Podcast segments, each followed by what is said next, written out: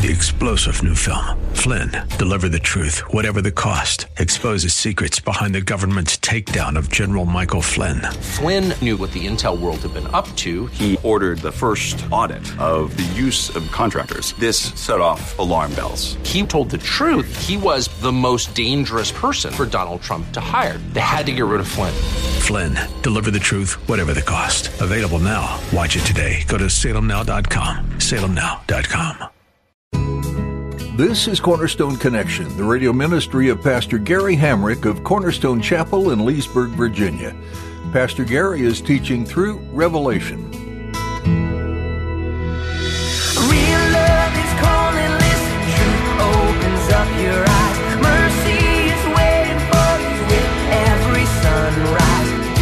All you privileged upper class people, you're welcome to go. And then everybody boards first, and then you're just still standing there waiting for, all right, all the rest of you, the scum of the earth, you can now go.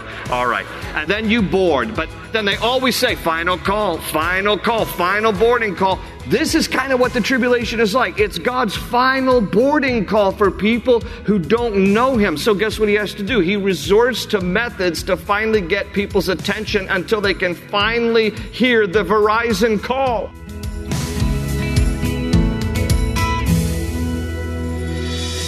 You know those phone calls that you just don't answer, are dropped, or not a big deal? I wonder if this is how we answer Jesus as he's inviting us into life with him.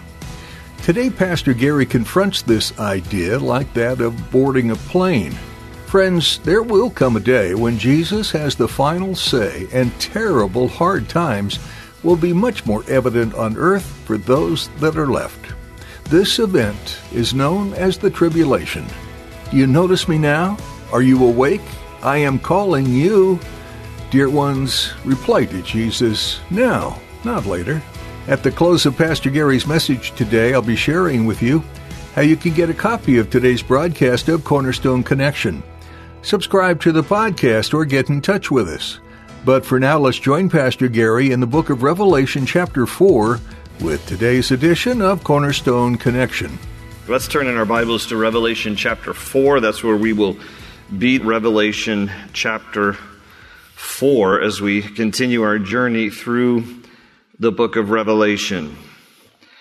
And I'm going to just share a couple of things before we read just a couple of verses from chapter 4. I want to orient ourselves to where we are right now as we head here into chapter 4 as we look here on the timeline of events that show everything that is happening in the book of Revelation, we just came through the church age, which is chapters 1, 2, and 3, where uh, Jesus, well, I mean, we're still in the church age literally, but in terms of the book of Revelation, where Jesus addresses seven letters to seven churches, and each of those seven churches also are not only literal, but they are also spiritual in their application, and they represent an historical aspect of the church on the church timeline of history.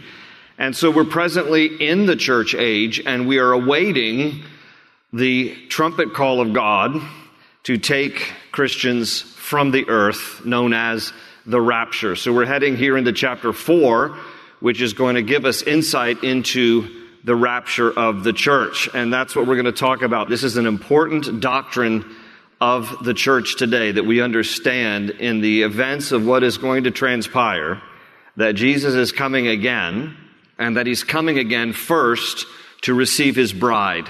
We as the church are the bride of Christ and he's going to come in the air, come in the clouds to receive his bride, to take her home, and he's going to keep us there in heaven away from all the tribulation that's going to be happening on earth. I'm, I'm going to make that case, although there are, I will tell you, wonderful brothers and sisters in the Lord who have various opinions about this, but it depends what your view of eschatology is. Eschatology is just a $5 word that means the study of end time events. So you're going to hear how I'm persuaded by Scripture in terms of what is going to be happening in the end times, but we're going to be talking about how Jesus is going to rapture the church. Now, before we even read from chapter 4, I'd like you to turn back in your Bibles to chapter 1, verse 19. What we have within chapter 1, verse 19, is a beautiful outline of the whole book of Revelation that Jesus gives us when he is giving instructions to the apostle John as John is receiving the, this revelation from Jesus as he is there banished on the island of Patmos. Jesus says to him here in Revelation 1 19, write the things which you have seen and the things which are and the things which will take place after this. And so the different tenses are an outline for us of the book of Revelation.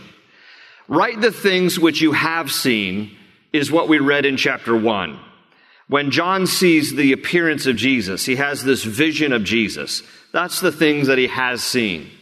And then Jesus says to him, as part of this verse, write also the things which are, present tense. John is writing in the time period of the church age, which we're still in. You know, after Jesus rose from the dead, ascended back into heaven, and the, the church was born, that began the church age.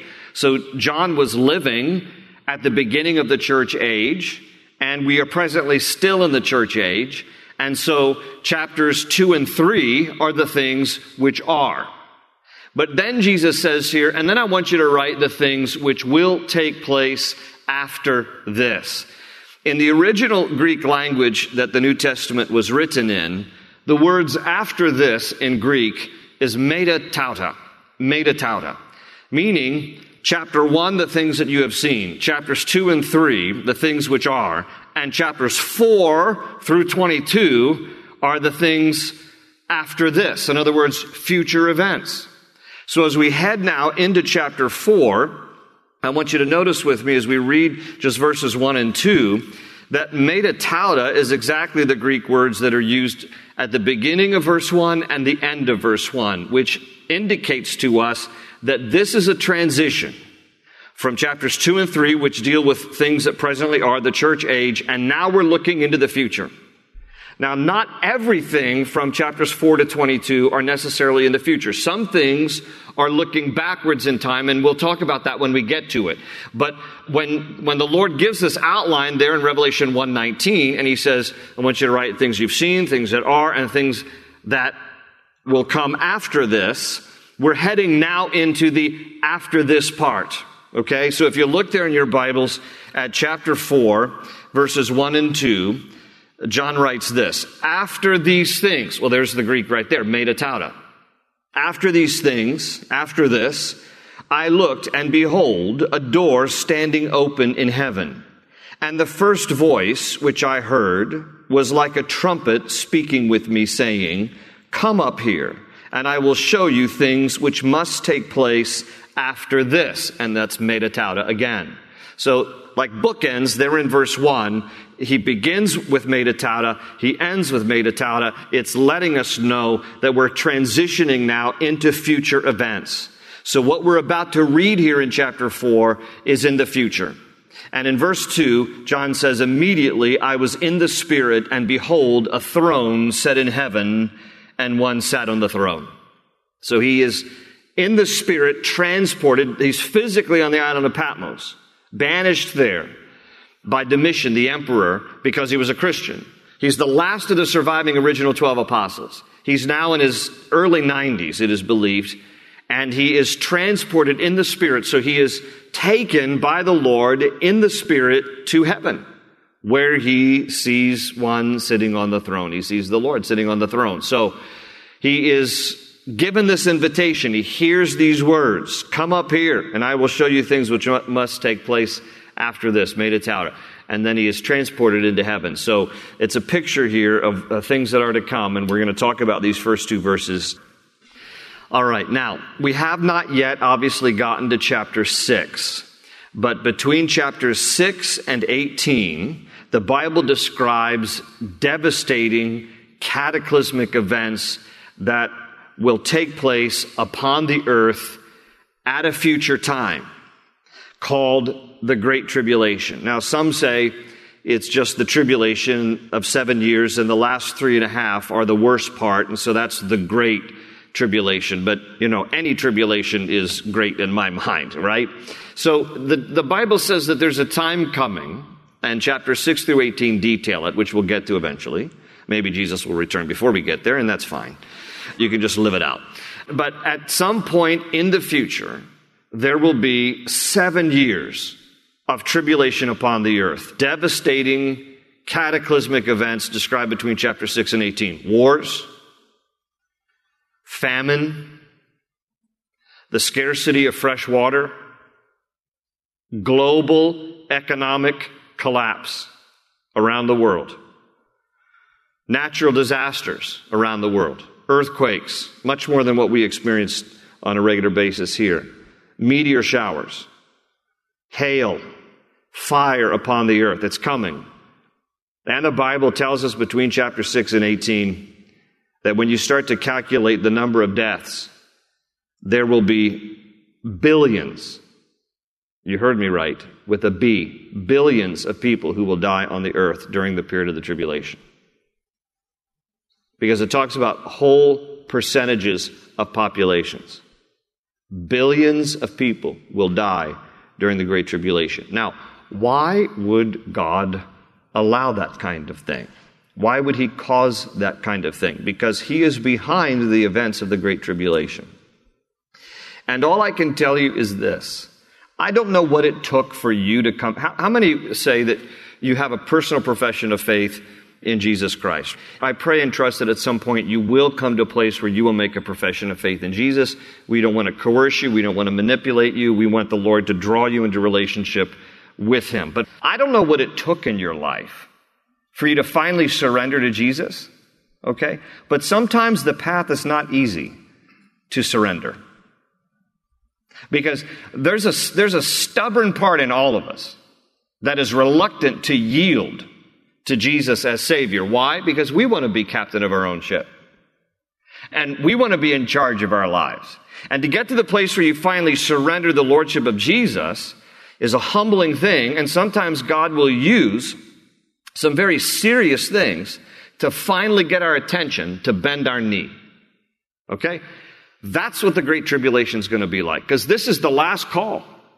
You, you, ever, you know, when, when you fly and, and they're like, okay, and don't you hate when you, when you fly and they make you feel like, well, I mean, if you're first class, if you're like the in the Diamond Club, or if you're you know all gold card carrying members, you love it because you're like the first ones. And so they're like all gold card, you know, diamond people. All right, all you frequent flyer people, all you privileged upper class people, you're welcome to go. And then everybody boards first, and then you're just still standing there waiting for. All right, all the rest of you, the scum of the earth, you can now go. All right, and then you board. But then they always say, final call, final call, final boarding call. This this is kind of what the tribulation is like. It's God's final boarding call for people who don't know Him. So guess what He has to do? He resorts to methods to finally get people's attention until they can finally hear the Verizon call. Can you hear me now? Forever, people are just like, I don't want to listen to Jesus. I don't want to listen to God. I don't believe the Bible. I don't believe. And God's going to be like, Can you hear me now? Because now this is the final boarding call. And what does God have to do to finally get our attention? It's the last chance. So, as severe as some of this stuff looks like from chapter 6 to 18, it's the last chance. Now, I raise all this because the big question becomes where are Christians going to be during this great tribulation that comes upon the earth? Where will Christians be? Now, again, it depends what your eschatology is on that. Eschatology just means the study of end time events. And I will tell you that there are great godly people who differ on this, and there are three basic positions. And you're going to hear my bent, which is fine. I'm going to substantiate it with Scripture, and you, you know you're welcome to have a different view if you'd like. But there are three basic views about where Christians will be during the tribulation period. The first view is called post-trib, meaning post-tribulation that some Christians believe, I don't share this, but some Christians believe that the church will not get taken until after the tribulation is all over, meaning we go through it.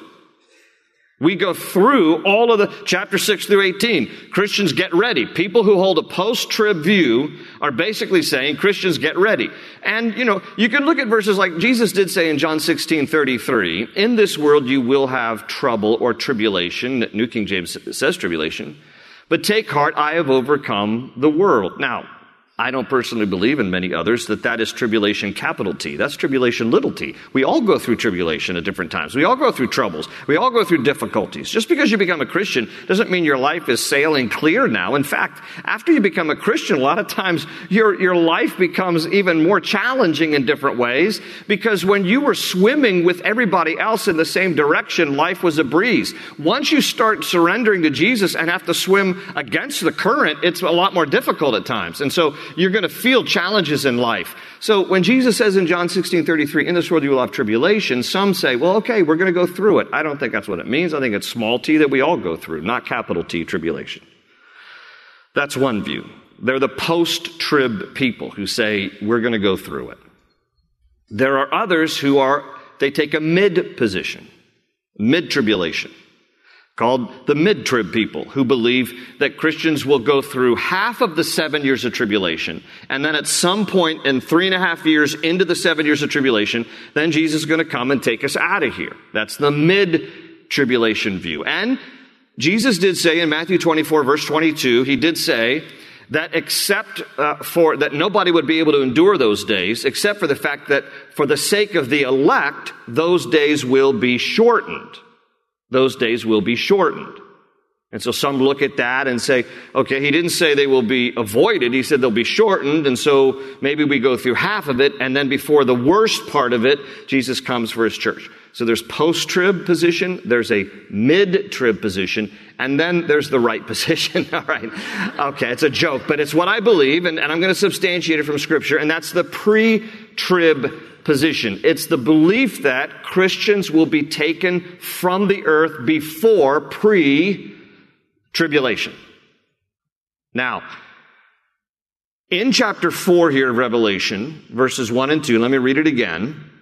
We have a picture here that is painted and I think substantiates the pre, it's not the only place in the Bible, but I think it's, it's a place in Revelation that substantiates for us the pre tribulation view, which is how I'm persuaded, it is the view of our church that Christians will be taken before the tribulation period. And here's, here's again chapter 4, verses 1 and 2. After these things I looked, and behold, a door standing open in heaven. And the first voice which I heard was like a trumpet speaking with me, saying, Come up here, and I will show you things which must take place after this. And immediately I was in the Spirit, and behold, a throne set in heaven, and one sat on the throne.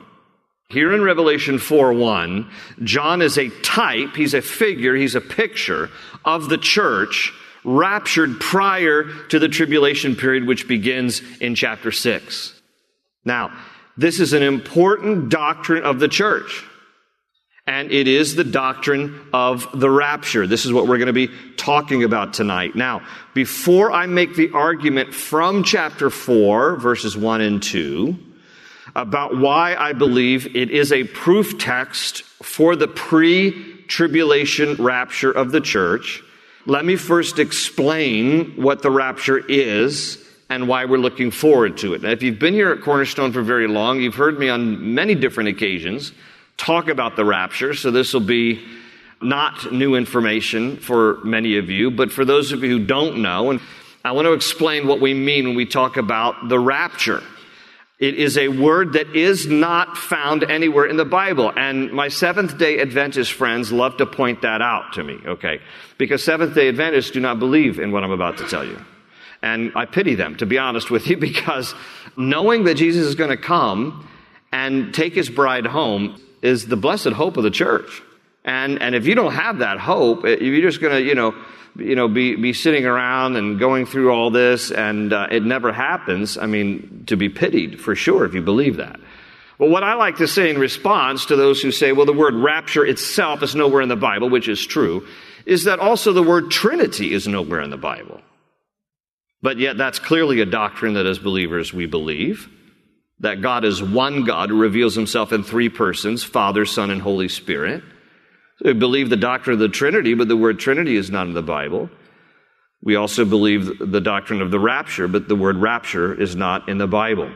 So, what do we mean by rapture? Just as a synopsis, here's what, what it means that there will be a sudden return of Christ in the clouds to physically snatch only the Christians from the earth who are still alive sometime prior to the start of the Great Tribulation so that they will not experience the devastating things that are coming upon the earth. That's basically what the rapture is. And the doctrine of the pre trib position is just what I recited to you. That Jesus is going to come suddenly. And um, he only comes in the clouds, okay? After the tribulation, he comes down to the earth. That's a different part of our timeline we'll get to eventually.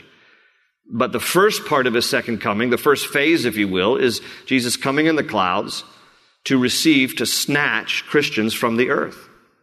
And that's what, the, that's what rapture is all about. It's the idea that there's going to be this moment in time at some point. And by the way, there's nothing else in the Bible in terms of prophecy that has to happen before the rapture. In other words, the rapture could occur at any time. At any time. And so that's why we should be ready. Because this part, this first phase of the second coming of Christ, when he comes in the clouds to snatch Christians from the earth, could happen at any point.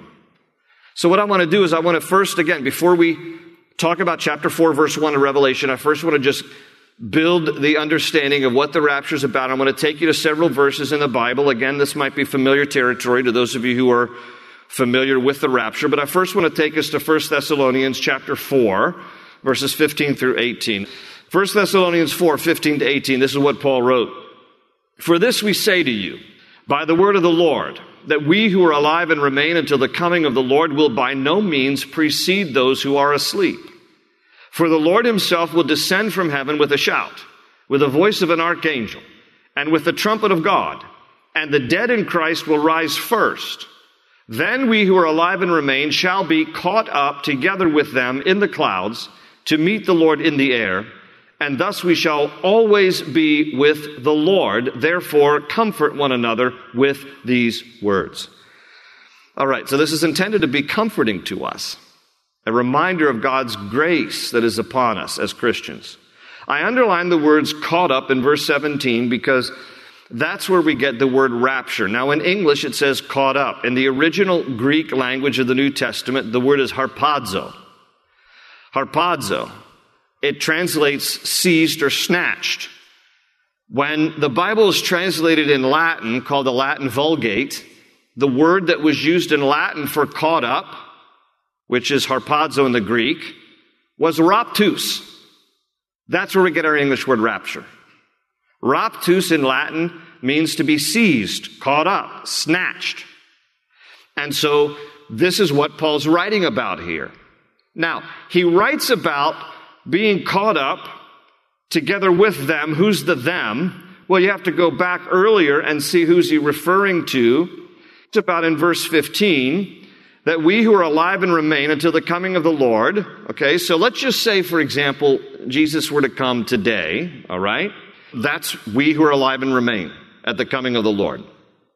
But we will not go before, we will not precede those who are asleep. Now remember, we've talked about this before. In the New Testament, asleep is a euphemism for death. It doesn't mean, like Jehovah's Witnesses will teach you, when you die, your soul goes to sleep in the grave and you don't wake up until the second coming. That's nonsense. Paul said to be absent from the body is to be present with the Lord. We go immediately to be with the Lord as a believer. When we die, our spirit separates from our body and goes to be with Jesus. But our body, our physical body, will remain in a tomb and, and our bodies decompose. So, when he says here, we who are alive and remain to the coming of the Lord will not precede those who have fallen asleep.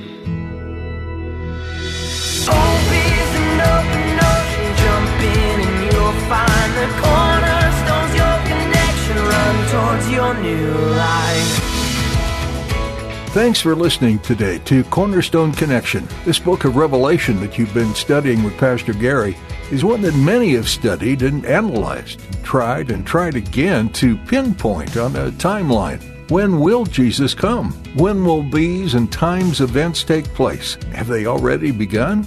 There are many questions we don't have the answers to, and we won't until they happen. But there are some truths that we can hold on to.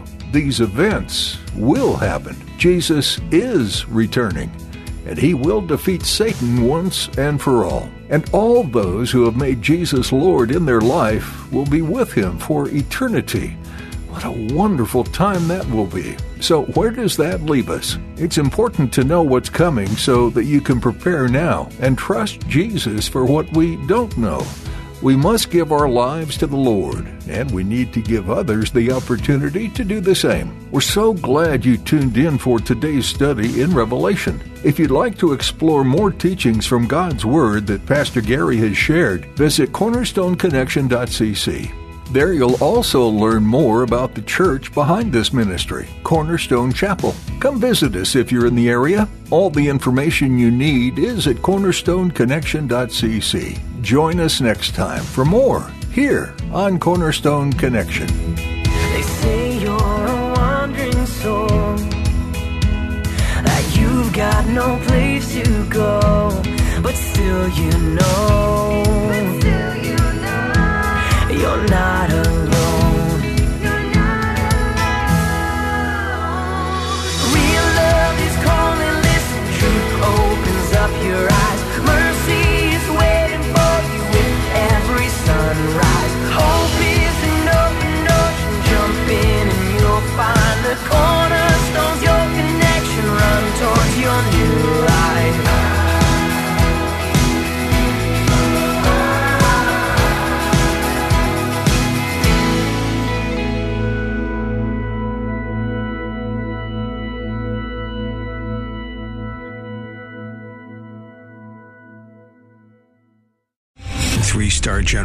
Michael J. Flynn, head of the Pentagon Intelligence Agency, knew all the government's dirty secrets. He was one of the most respected generals in the military. Flynn knew what the intel world had been up to. He understood its funding. He ordered the first audit of the use of contractors. This set off alarm bells.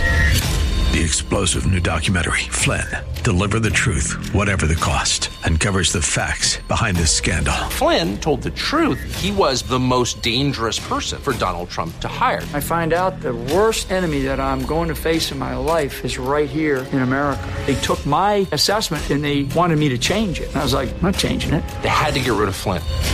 With in depth interviews, archival footage, and never before seen personal records of the man behind the headlines. I just felt like I was drowning. Flynn, Deliver the Truth, Whatever the Cost. Available now. Watch it today. Go to salemnow.com. Salemnow.com.